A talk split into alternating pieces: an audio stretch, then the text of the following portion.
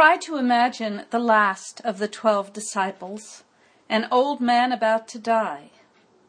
He tries to encourage the young churches, but he is anxious about the day when there will be no one left who has seen the Lord. This was how the church viewed the disciple John, son of Zebedee and Salome, and the one thought to have been the authority behind, if not the author of, the Johannine Canon, which includes the Gospel, Epistles, and the Revelation of John.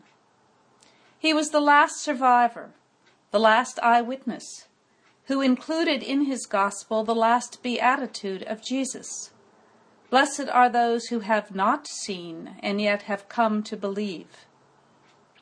It is clear he keenly felt the need for convinced and convincing witnesses. Thomas Carlyle once said that what every church needs is someone who knows God at more than second hand. One significant and sometimes overlooked way in which we can know God more than second hand has been shown to us by our Savior, and it is through the lesson of today's Gospel the sharing of wounds. Yes, wounds. There's a large Roman Catholic church in San Jose, California, called the Church of the Five Wounds. It's a popular Portuguese speaking church, and the name refers to the five wounds Jesus received at the crucifixion two in his hands, two in his feet, and one in his side. In the 20th chapter of the Gospel of John, we have a graphic story of those wounds. Jesus miraculously appears to a group of frightened disciples. Let's take a moment and imagine their astonishment. They must have been feeling so discouraged, having let down their Lord in so many ways, and at the same time feeling let down by Him who had died in such an ignominious way. And then, despite the closed door, He is suddenly there, in the midst, bidding them peace. Then Jesus opens his wounded hands and he shows them his side, and they recognize their teacher and master. The point of the story is that they know him by his wounds. They recognize him by those marks, and Jesus seemed to know that those marks would reveal him to his disciples.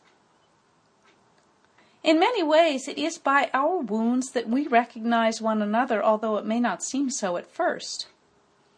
Our character is in large part what we have made with the slings and arrows life has dealt us. So, in part, we know one another by our wounds, and whether we are healed or remain broken is what we have made of our injuries. The Gospel tells us that Thomas is not with the disciples at this time and later questioned the appearance, saying, Unless I see the mark of the nails in his hands and put my hand in his side, I will not believe. Thomas seemed to be the kind of person who liked facts and operated accordingly. Eight days later, Jesus appeared to the disciples again and says to Thomas, Put your finger here and see my hands. Reach out your hand and put it in my side. Do not doubt, but believe. Jesus invites Thomas to touch his wounds even intimately, and in doing so, Thomas recognizes Jesus and says those convinced and convincing words, My Lord and my God. Not long ago, I heard once more a tragic but common story that of an apparently successful person who had committed suicide. The person had told no one of his deep and abiding despair he was unable to share his wounds, and no one had thought to reach in and share their own with him. Ultimately, he was consumed by his hurts rather than being healed. The sharing of our wounds enables us to heal. It also helps others to heal when they know we have suffered likewise. To share wounds need not be morbid. It can be the way that we bear one another's burdens and so can facilitate healing. In fact, those most able to heal others know intimately of human suffering. Henri Nouwen calls them wounded healers. Jesus suffered. We ignore his suffering and our own at our own expense. He suffered in the desert when he was tempted. He wept at the death of his friend Lazarus.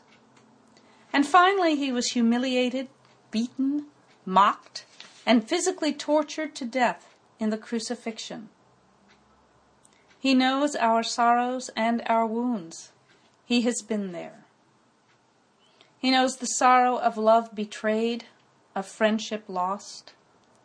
He knows of unjust people in high places, of the valuing of money over human life. He knows the sins of racism and sexism, the pain of those persecuted unjustly because of their heritage or orientation. He knows the hypocrites who posture as religious leaders and those who prefer possessions to the kingdom of God. He knows our sorrows.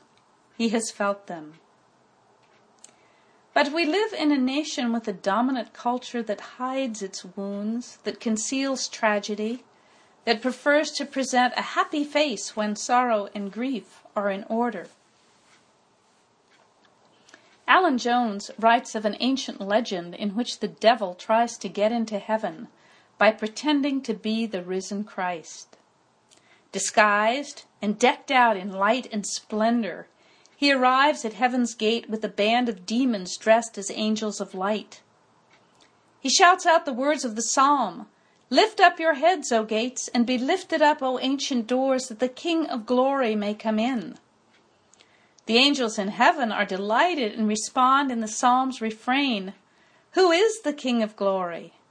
Satan boldly spread his arms wide and says, I am. But in doing so, he reveals that there are no marks on his hands. The angels see he is an impostor, and the gates of heaven slam shut against him. If we are going to live real, authentic lives, we know we have wounds. We have felt things love, joy, hurt, pain, and we have suffered if we've grown, for suffering and healing are part of human growth. Each of us is made in the image of God, and sometimes that image is hanging from a cross. In the child's book, The Velveteen Rabbit, the wise old skin horse tells the Velveteen Rabbit the secret to becoming real. It doesn't happen all at once. You become. It takes a long time. That's why it doesn't often happen to people who break easily or have sharp edges or who have to be carefully kept. Generally, by the time you are real, most of your hair has been loved off and your eyes drop out and you get loose in the joints and very shabby. But these things don't matter at all because once you are real, you can't be ugly, except to people who don't understand. Real people have wounds and they share them with others in helping them to be healed, to find faith again. All of us can be wounded healers or we can hide our wounds try to present an unreal image to the world until despair sabotages us with the truth. Our wounds are the marks of our growth and change. When we share our wounds, we act in the faith that there is meaning in suffering and that God is acting in our history, individually and corporately. The message that the risen Christ brought to the disciples on Easter morning is that each body, wounds and all, is bound for glory.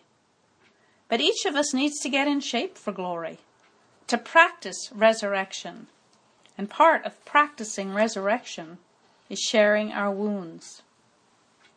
Remember, it was wounds that enabled the disciples to know the risen Christ. Wounds can help us to find the Christ in others and in ourselves. When we share our wounds, when we trust that they have meaning, when we strive to be real, authentic people, when we practice resurrection, then we find that Christ is with us, not a second hand knowledge of God, but the living God of Easter. Amen.